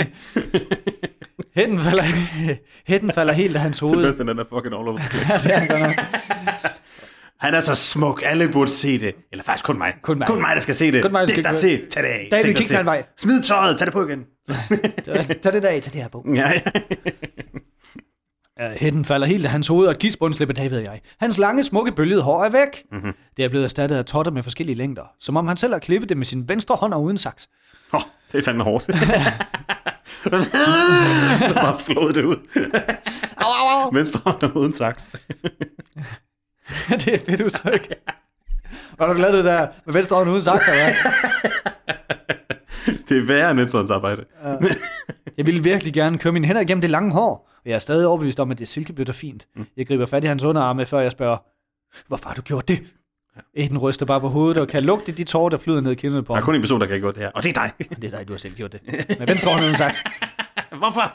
Sebastian, spørger David og svarer. Jeg tager ham med hjem og får en af vores mødre til at klare det. Vores mødre er mildt sagt bedre end verdens bedste frisør. Typisk ulveviden. Det ved man om bare. Vores mødre er mildt sagt bedre end verdens bedste frisør. Okay, måske lidt overdrevet, men de er gode. En af ulemperne ved at være varulv er, at ens hår vokser som ukrudt. Det er varmt og ubehageligt, når ens pels bliver for lang. Desuden bliver den også meget hurtigt beskidt, og lopperne kommer også ofte over på besøg. Derfor kort hår og kort pels. Så vores mødre klipper os cirka en gang om ugen for at holde det nede. David nikker. Så de er varulve hele tiden nu? Eller? Nej, det tror jeg altså ikke. Ja. Hvad sker der? Jamen, jeg tror, at... Hvorfor? Hvis man bliver varulve en gang imellem. Ja, okay. David nikker tilfreds. Jeg forstår bare, hvis de bliver varulve en gang imellem. Hvorfor skal de så klippes? Og så burde man ikke, når man bliver vavl, så giver det ikke nogen mening, at man både skal ligesom klippes af det normale hår og vavlehåret. Mm. Gør det det? Eller hvad? Er det mig, der... Jamen, det ved jeg ikke. Altså, det er jo svært at sige. Du har ret i, der er jo ikke rigtigt, hvorfor... At, hvis, altså, man kan heller ikke bare lige pludselig komme og sige, sådan her bør det være. Nej. Det forstår jeg godt. Jamen, det er jo svært, fordi ja, ja. Det, man ikke forstår, hvad det er. Jeg forstår godt, at det er mig, der siger. Ja. Sådan synes jeg, det skulle være. Ja. Jamen, så din logik er... Jeg vil gerne være præsident i vavl. Når man bliver vavl, så har man altid 15 centimeter pels. Ja, præcis. Det er så, han bare kommer. Ja, det er det. Og det bliver aldrig længere nogen, end det. Man ser jo aldrig en vavl, der har lidt langt hår. Det er fordi, det bliver klippet en gang i ugen. Ja, men det var simpelthen... Fucking heller ikke. Det er fordi, de ikke laver noget. De skal klippes hele tiden. De skal ud og lave noget. David nikker tilfreds over mine beslutninger og begynder at hive min skræmte mage ud til min bil. Mm. David viser vej, så vi ikke spiller tiden. Det behøver ikke min skræmte mage ud til min bil. Kom nu med her. Du skal klippes ordentligt. Jeg elsker det der med... Jeg tager med hjem og får en af vores møder til at klare det, og så er de bare sådan, kom her, venter, så hun bare, og Aiden er bare sådan, fuck nej, nej, så lad os slippe mig. Jeg er ikke sikker på, at jeg gerne vil. Nej, kom nu, du min mand, vi skal ud i min bil. Get out of my dreams, and into my trunk. Ja. Hele vejen hjem sad Aiden trykket op mod den låste dør på bagsædet. Jeg havde låst døren for at sikre, at han ikke gjorde noget dumt. Hold nu kæft, mand. Yeah. Det eneste dumme, han nåede at gøre, var at krasse sine negle af på ruden. Som at springe ud, mens bilen kørte. Han sagde ikke et ord, og han får sammen hver gang, vi henvendte os til ham. Det er ikke, ikke gjorde noget dumt. Så for eksempel at springe ud af bilen, mens den kørte. Ja, Sebastian, han er så lidt... ham, han er lidt sådan en overgangsmand. Nej, det ville være dumt at gøre. Det ville være dumt. Ja. Lige her. Rigtig dumt. Jeg holder lige om halsen, sådan, så du løber væk. Lad nu være med at gøre noget dumt. Og falder. Lad nu være med at gøre noget, vi begge kommer til at han får sammen hver gang, vi henvender os til ham. Han har stadig ikke sagt noget. Og han sidder bogstaveligt talt på vores køkkenstol og ryster, som en af de der tæppetissere. Chihuahua, det var det, den hed. Jeg elsker, at den var jo ser ned på andre hunden. Ja, det er fucking sejt. En chihuahua, pishund. Hans hænder farer rundt i skødet på mig, og han har trukket hætten helt ned i panden på ham igen. Hvorfor er han så bange for os? Jeg kan ikke engang holde ham i hånden uden for at trøste ham. Jeg kan ikke engang suge min pik. Hvorfor vil han ikke det? Jeg kan ikke. Hans mage. Han burde ikke være bange for mig. Altså, han burde heller ikke være bange for David. Eller for nogen for den sags skyld. Mm. Men allermindst for mig. Min ulv isolerede sig fra mig, da vi kom hjem. Han pev hele vejen hjem, og jeg snærede af ham til sidst. Jeg er lige så desperat som ham. Men hvad kan vi gøre? Aiden ser os kun som nogle fremmede mennesker, der kidnapper ham. Og ikke særlig gode værter. Fuck. Jeg rejser mig op for at hente noget, men David kommer ind med det samme og stiller et glas vand på bordet foran Aiden. Aiden ser på glasset i lang tid, før han vender sin opmærksomhed tilbage til sit skød. Vandet er urørt. Jeg prøver at sende David et opmuntrende smil, men det kom ud som en sørgelig og desperat grimasse. Endelig kommer min mor ind i køkkenet og ser spørgende på os. Skulle I ikke være i skole? Spørger hun strengt. Jeg sænker hovedet en smule mod brystet, et tegn på underdanighed, før jeg svarer. Jo, men hvordan skal jeg forklare det? Hej mor. Se, det her er min mage, og han har klippet sit hår i stykker, og for resten er jeg bøsse. Nej, den går ikke. Da jeg ikke kommer op med nogle bedre muligheder for forklaringen, hiver jeg endnu en gang hætten af Aiden. Han farer sammen og prøver at hive den op igen, men jeg stopper ham. Min mor nikker og ser professionelt skaden an. Det finder hun sådan. Burde det ikke være skole? Jo, men... Okay, jeg forstår. Hun begynder at stå og slibe en kniv. Jeg henter saksen. Vent lidt, siger hun og forsvinder. Jeg betragter Aiden imens. Hans hoved er bøjet og giver mig frit udsyn til hans lækre slanke nakke. Hvorfor siger de ikke bare, hvad fanden det er, de har tænkt sig? Altså sådan, det han er bare sådan, det mest simple. Aiden, han sidder bare, nej. Du kan se her. Ja, vi må nok skaffe mig af vejen. Vent lidt. Ja, jeg kommer tilbage om lidt. Jeg er med. Jeg er helt med. Jeg kan ikke se... Hans hoved er bøjet og giver mig frit udsyn til hans lækre slanke nakke. Jeg kan ikke se det, men det ligger tungt i luften. Det er så fucking rapey, det her. Fuldstændig. Hele det her, det var så fucking rapey. Fordi han var sådan, hold kæft, du er stadigvæk lækker, selvom du er bange. Jeg kan se, hvor fucking fræk du er. Kan vi ikke tage mere hår af? Ja. Så jeg kan se mere hud. Jeg kan ikke se det. Jeg ved godt, du er sindssygt bange for at dø og sådan noget, men jeg synes stadig, du er lækker, faktisk. Jeg bare lige sige, du ser godt ud. Ja. Du bærer det fucking. Ja. Du bærer bare det her. Den her situation så flot. Det er så flot. Ja, du er så stærk. Ja, jeg kan ikke se det, men det ligger tungt i luften af tårne. Du er bange for at dø, men det er lige mig. Det er lige mig, det her. At tårne igen glider ned hans kinder. Lugten af en anden mandlig person hænger stadig over ham, og jeg har regnet ud, at den kommer fra hans hættetrøje. Jeg ville meget gerne brænde en hættetrøje. Mm. Kort efter kommer min mor ind igen. Hun lægger et håndklæde over den skræmte dreng og hiver hårdtrummeren frem. Bzzz. Ikke lang tid efter går hun i gang med arbejdet. Mm. Den høje, irriterende, pivende lyd fylder værelset, og der går ikke mange minutter, før David og jeg forlader værelset. Godt nok bliver vi selv klippet tit, men man vil ikke høre på den lyd mere end højst nødvendigt. Mm. Vi sætter os i stuen, tænder for fjernsynet. Parentes fodbold, selvfølgelig. Hvorefter David smider sin fødder op på mit skød. På en eller anden måde fremtøller drengen en pose chips fra skuffen i stuebordet, og sidder nu og knaser sig igennem den. På en eller anden måde. På en eller anden måde, gør han det. På en eller anden måde tryller han den fra skuffen. Jeg ved ikke præcis, hvordan. Men altså, vi er selvfølgelig to helt almindelige drenge, der tager vores bedste ven med hjem, bliver klippet af vores mor. Så vil han se fodbold, det gør mænd, men så ligger han lige sine ben op i mit skød. Ja. Og så tryller han nogle tips frem. Ja. Nå, men det var det, Jan. Var det det? Det er slut. Ja.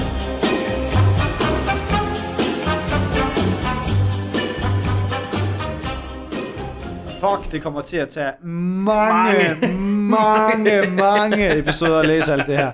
Helt sikkert. Fordi der er sådan 45 kapitler. 45 kapitler, ja. Det kan vi måske læse på 3 afsnit. Ja, ja. Men kapitlerne er jo seriøst. Ja, vi er fucking langt. Vi kan læse 2 kapitler på afsnit. Ja. Det er 20 afsnit, Jannik. Ja. Vi har læst 3 kapitler, den her. Ej, mand. Ja, det er langt, men det er godt. Ja, jeg synes, det er sindssygt godt. Men det er fandme langt. Ja, jeg tror, det bliver sådan en, vi kommer tilbage og besøger måske en gang imellem. Ja, måske, hvis det bliver ved med at være grineren. Men jeg synes i hvert fald, det er meget spændende. Sådan jamen, det er det også, udover men... Sebastian, han er mega rapey. Ja. Jeg kunne godt tænke mig lidt mere, at David var lidt mere med på den. Og så har man måske flyttet fokus lidt væk fra Sebastian og Davids sådan egne tanker. Ja. Og lidt mere ud i verden. Fordi de er sindssygt introverte begge to. Men jeg forstår ikke lige sådan... Jeg kunne godt tænke mig, at der var kommet noget, sådan noget, en fodboldkamp ind, eller et eller andet, hvor der skete noget. Aiden, han må gerne findes lidt mere. Ja, præcis. Han findes ikke rigtigt. Nej, ja, altså Aiden. Ja. Ja. Nej, han er helt forsvundet ind i ingenting. Han har ingen ønsker. Og så med det samme, han bliver fucking kidnappet. Og så er han bare sådan... Okay, jeg sætter mig bare her. Så sætter jeg bare ned, han kommer til et bold. Ja. Nej, det gør jeg bare det bedste. Jeg kommer til et bold. Jeg giver mig ind i skæber, jeg kommer til et bold. Ja, det er ikke så godt for ham i hvert fald. Men meget griner. Meget godt for os. Ja, meget godt for os. Yes, hvis du gerne vil høre mere af den her historie-novelle, der hedder Iskjul, varulve, homoseksuelle... Festen, jeg kunne faktisk også til med, de knippede det.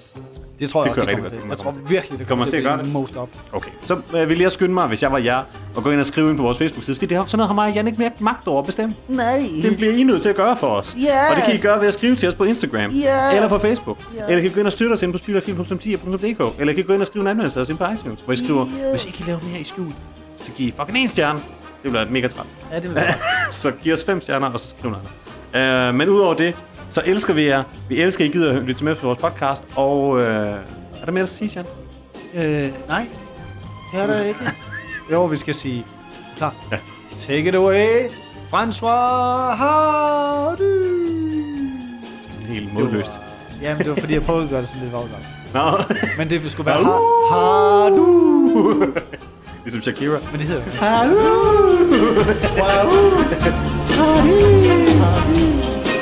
Yes.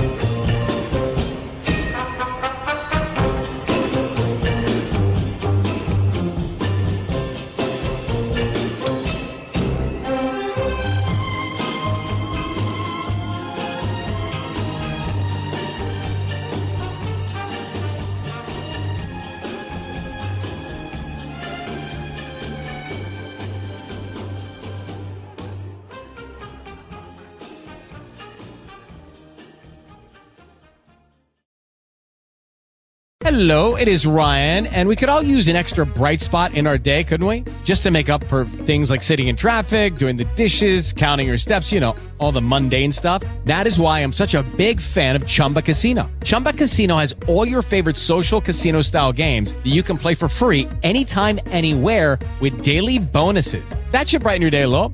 Actually, a lot. So sign up now at chumbacasino.com. That's ChumbaCasino.com. No purchase necessary. VGW Group. Void where prohibited by law. See terms and conditions. 18+. Lucky Land Casino. Asking people, what's the weirdest place you've gotten lucky? Lucky? In line at the deli, I guess? Aha, in my dentist's office. More than once, actually. Do I have to say? Yes, you do. In the car before my kids' PTA meeting. Really? Yes. Excuse me, what's the weirdest place you've gotten lucky? I never win and tell. Well, there you have it. You can get lucky anywhere, playing at LuckyLandSlots.com. Play for free right now. Are you feeling lucky? No purchase necessary. Void where prohibited by law. 18+. Terms and conditions apply. See website for details.